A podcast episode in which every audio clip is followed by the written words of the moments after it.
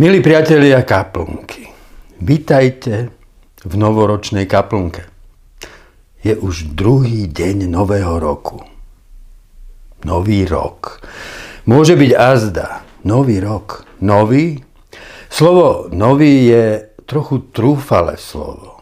Veď prísne vzaté, nové je iba to, čo tu ešte nikdy nebolo.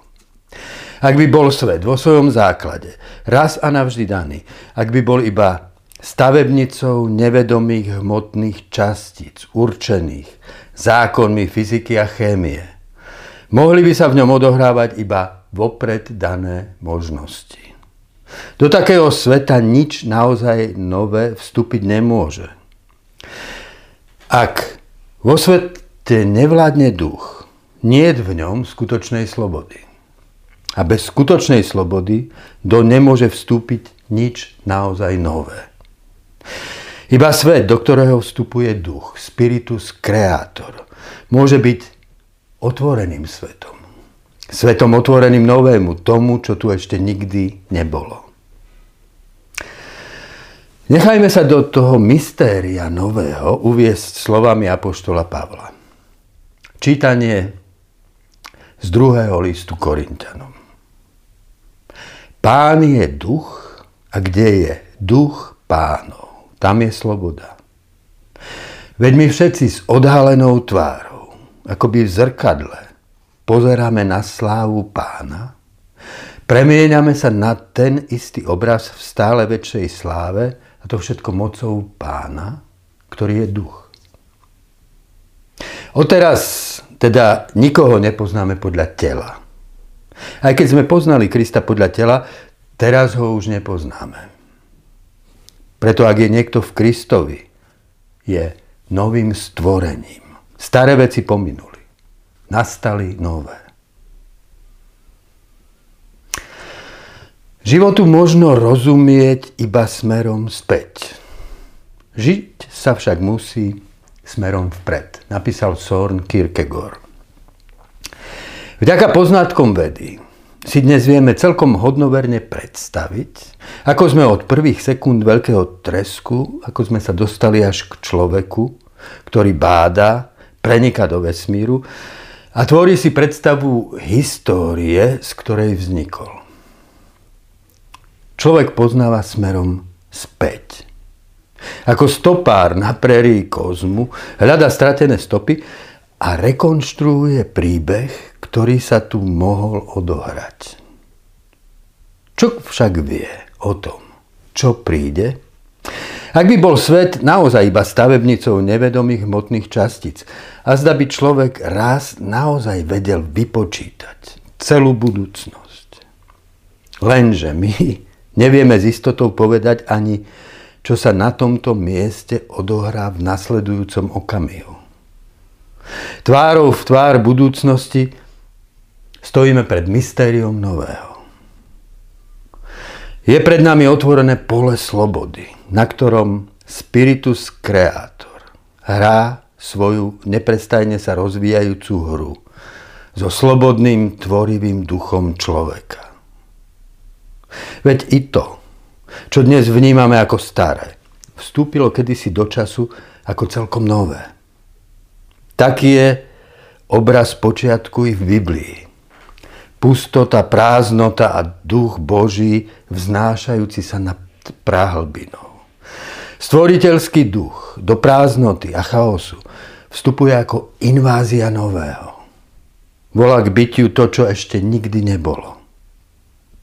Skúsme v trochu absurdnej predstave umiestniť tým našich špičkových vedcov do pomyselného času, Niekoľko okamihov po veľkom tresku.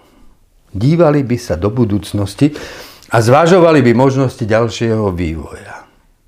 Uvideli by azda, kde si ďaleko vo víre kozmického tanca, onú malú zenelenú planétu, na ktorej sa raz zrodí život? Alebo ich postavme do doby veľkých prajašterov. Skúmali by život tých fantastických tvorov, zvažovali by všetky vývojové možnosti.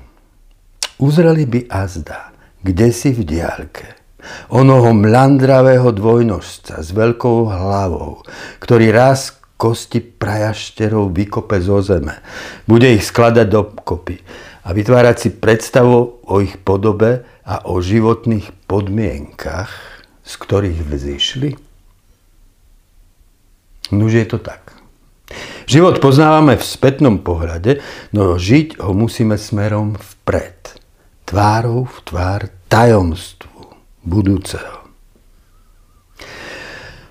Tak je to i s duchovnými dejinami zaznamenanými v príbehoch Biblie. Keď sa Abraham zo svojho miesta v čase díval do budúcnosti, videl tam azda Mojžiša a jeho zákon? Abraham veril, že sa z jeho rodu raz stane veľký národ. To, že ten národ bude sformovaný zákonmi, ktorých základné formulácie bradatý Mojžiš donesie zo Sinaju, netušil.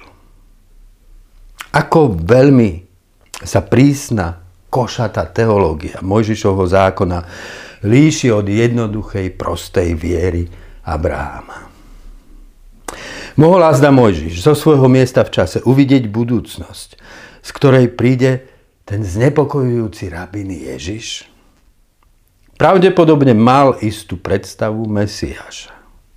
Mohol azda cez tú predstavu uvidieť onoho muža, ktorý raz prehlási. Starým bolo povedané, milovať budeš svojho bližného a nenávidieť svojho nepriateľa. Ale ja vám hovorím, milujte svojich nepriateľov. Kristov vstup do dejín bol vpádom nového. Priniesol spor s tými, ktorí sa za najpodstatnejšiu črtu zbožnosti považovali verné, vernosť litere starého Mojžišovho zákona. Práve ten spor Ježiša priviedol na kríž. O tom písal Pavel v liste, z ktorého som na začiatku čítal. Pán je duch a kde je duch pánov, tam je sloboda. Krátko predtým v liste napísal, litera zabíja, duch však oživuje. Litera je minulosť. Minulosť vysvetlení, na ktorých stál vtedajší svet. Duch prichádza z budúcnosti ako vpád nového. To nové osvetli novým zmyslom i staré texty zjavenia uchovávané tradíciou. Až vďaka tomu svetlu namiesto litery k nám prehovorí duch.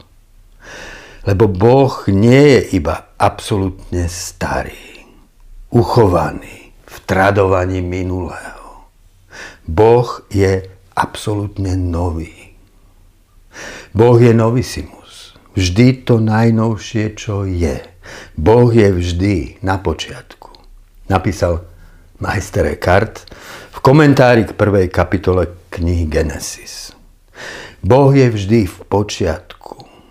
Vždy nový, najnovší, lebo v ňom všetko začína. V ňom má svoj počiatok i to, čo je dnes staré. Tak ako bude mať svoj počiatok to, čo prichádza zajtra z neznámej budúcnosti. Ako do sveta vstupuje mystérium nového, nevieme.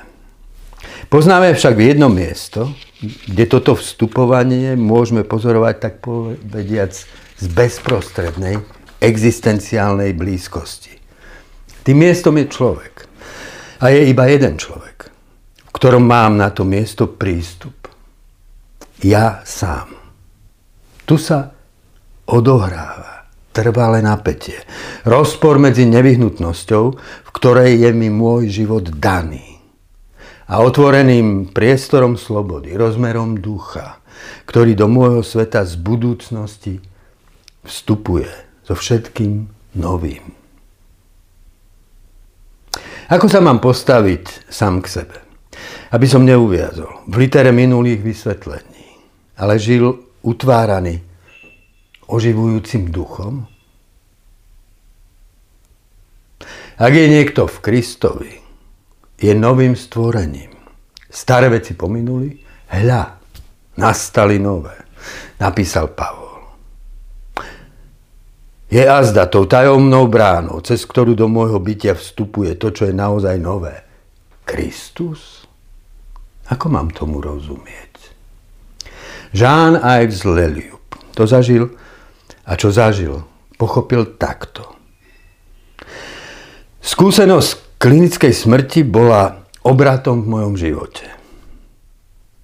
Na elektroencefalograme videli rovnú čiaru a vyhlásili ma za klinicky mŕtvého. Práve táto skúsenosť smrti, ak to tak môžem povedať, sa pre mňa stala novým začiatkom života. V tom dobrodružstve sa mi sprístupnila realita, o ktorej som nikdy nepočul a ktorú vo mne nejaké slovo nemôže vyvolať. Skúsenosť ja som, ktoré nie je skúsenosťou ničoho, čo možno vlastniť. Skúsenosť svetla, ktoré nie je niečím, čo by sa dalo vidieť. Čo to je? Stalo sa to v Istambule. Opýtal som sa na to patriarchu Atenagora. Dal mojej skúsenosti ústa a tvár. Alfa a omega. Tvár Krista. Ja som. Bol to začiatok dlhej cesty. To nové teda Leliub našiel v bode smrti, keď bol lekármi označený za klinicky mŕtvého. Nové vstúpilo do jeho konca. Kristus je v nás prítomný v prvom rade takto, ako hlbina smrti a vzkriesenia. Mysterium nového vstupuje tam, kde ja sám v sebe končím. Takto zažil i Pavol, ako oslepujúce svetlo pri Damasku, tmu vnútornej smrti. Z nej sa v ňom zrodil život Krista, ktorého dovtedy prenasledoval. Tak som to prežil i ja. V mojom živote sú dva prelomové situácie. Májová noc môjho duchovného prebudenia. V tú noc som prišiel na koniec seba samého. Nakoniec všetkých mojich ateistických sebavysvetlení. Sám seba som v tom momente uvidel ako nič, ktoré o sebe vie. Boh do toho nič vstúpil ako začiatok nového života vo väčšnej prítomnosti lásky, ktorou som dokonale poznaný. Nič také predtým do môjho života nevstúpilo. Druhým zlomom bola moja neuróza. Znova som sa ocitol vo svojom konci. Litera môjho kresťanského seba vysvetlenia sa zosypala ako hrad z piesku. Bol som rozložený a poskladaný znova. Rozpory, ktoré som si v sebe nosil, našli novú jednotu. To, kým som sa stal na konci, bolo nové. Celkom odlišné od toho, kým som bol pred. Kde je to miesto nového v Kristovi? Leliub o tom hovorí ako o novom vedomí. Ja som. To nové ja som však nie je moje vlastné. Je mi dané, tak ako je mesiacu dané svetlo slnka. Tajomné Božie ja som sa vo mne zrkadli a stáva sa môjim vlastným svetlom. Bože, Ty si ma preskúmal a poznáš ma. Modlí sa Dávid v žalme. Pozoruješ moju myšlienku zďaleka. Ešte nemám slovo na jazyku. A ty ho už celkom vieš. Tu do môjho bytia vstupuje nové. Od poznania, ktorým sám seba poznám, odstupujem. Do poznania, ktorým som poznaný v Bohu. Vo mne je však niečo, čo mi bráni otvoriť sa novému. Je to zvláštne. No bráni mi v tom závoj myšlienok a predstav, ktoré považujem za poznanie. Myšlienok a predstav, ktoré som si o sebe a o svete utvoril. Pozriem sa na seba a vidím obraz, ktorý som si o sebe utvoril. Pozriem na teba a vidím obraz, ktorý som si o tebe utvoril. Obraz utkaný z posúdenia. Poznám ako starý peniaz. Otvoríš ústa ja už viem presne, čo chceš povedať. To, čo vieme o iných ľuďoch, sú iba naše spomienky na momenty, v ktorých sme ich poznali. Napísal T.S. Eliot. Oni sa však odvtedy zmenili. Predstierať, že oni i my sme stále rovnakí, je užitočná spoločenská konvencia, ktorú je nutné z času na čas porušiť. Musíme pamätať na to, že každé skutočné stretnutie je stretnutím s cudzincom. V istom zmysle je teda každé skutočné stretnutie nové. V takom stretnutí ťa stretám ako cudzinca. A i ja sám sebe som cudzincom. A do toho stretnutia vstupujem ako cudzinec. Na to miesto nového nás občas dovedie Božia milosť. Ťarcha nechcenej nevyhnutnosti. Boh nás dovedie na náš koniec, aby sme v ňom mohli nájsť nový začiatok. Je teraz na mne, aby som na to miesto kráčal sám, slobodným, vytrvalým pohybom ducha. Úsilím bytostnej modlitby srdca. Meditáciou sa vraciam do prázdnoty a ticha pred stvorením nesený nehasnúcou túžbou po úplnom skutočnom byti, po Bohu samotnom. Je na mne, aby som cez chudobu ducha, vyprázdnenie mysle, čistotu srdca, zostupoval k väčšnému prameňu nového, v ktorom má všetko, čím naozaj som, svoj začiatok. Tu Kristovi Bohu hovorím. Všetko, čo je moje, Bože, je tvoje. A všetko, čo je tvoje, je moje. Modlitba srdca sa podobá hlbeniu studne. Je treba hlbiť studňu, vyvážať von piesok, hlinu, hlušinu, kým nenarazím na skrytý podzemný prameň. Tak o tom písal v Zléliu. Prichádza mi na um obraz človeka, ktorý kope studňu a natrafí na prameň. Nestačí o prameni a vode iba rozprávať. Treba hlbiť vlastnú studňu. Dostať sa až k živej vode, ktorá je celkom na spodku. No zároveň stúpa nahor, k nám.